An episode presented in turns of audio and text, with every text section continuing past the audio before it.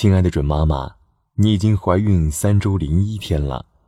为了给孩子安全感，你应该加强孩子与家庭亲戚以及社区人员之间的联系。此外，你需要建立一些家庭的仪式，比如一起吃饭、睡前读故事、培养家庭共同爱好等。